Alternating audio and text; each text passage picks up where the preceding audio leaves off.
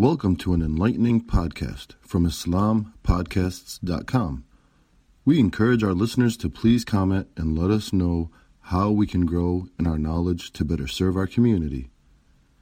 Please remind your family and friends to also visit IslamPodcasts.com for engaging discussions on current events, Islamic guidance, Quran, tafsir, seerah, and much more.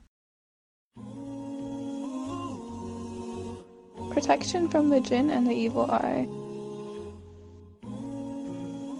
Assalamu alaikum. I wonder what has you so excited today. Walaikum assalam, Mama. You'll never believe what happened to me at school today. I won an award today, and I was the only one in my whole entire class who got it too. Wow, mashallah. I'm so proud of you. Good work. Thank you, Mama. I was so excited about it. I was telling everyone I saw at school today that I won it. Hmm. What is it, Mama? Well, darling, it's a good thing to be proud of yourself and your accomplishments, and you shouldn't feel like you have to hide them. Now, it's okay since you didn't know before, but with that, we must also remember to be careful when revealing our blessings to others so as to avoid things like the evil eye. What's the evil eye? The evil eye is when sickness or misfortune is transmitted either willingly or unwillingly from one person to another by someone who is envious, jealous, or covetous of another person, be it looks, possessions, accomplishments, or anything else. What should I do in order to avoid the evil eye then? I'm glad you asked. There is a hadith that can be used to protect against the jinn as well as the evil eye. The Prophet وسلم, peace be upon him, used to seek refuge from the jinn as well as from the evil eye until Surah Al-Falaq and An-Nas were revealed.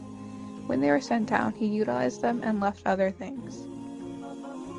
So what this means is that you can recite Surah Al-Falaq and Surah An-Nas when you need to protect yourself against those things. I'm going to go do that right now, Mama. Thank you for teaching me this so I can remember this when I want to spread good news in the future. This will remind me to recite Surah Al-Falaq and Surah An-Nas as well as be more humble about the blessings Allah has bestowed upon me. Thank you for listening to this podcast.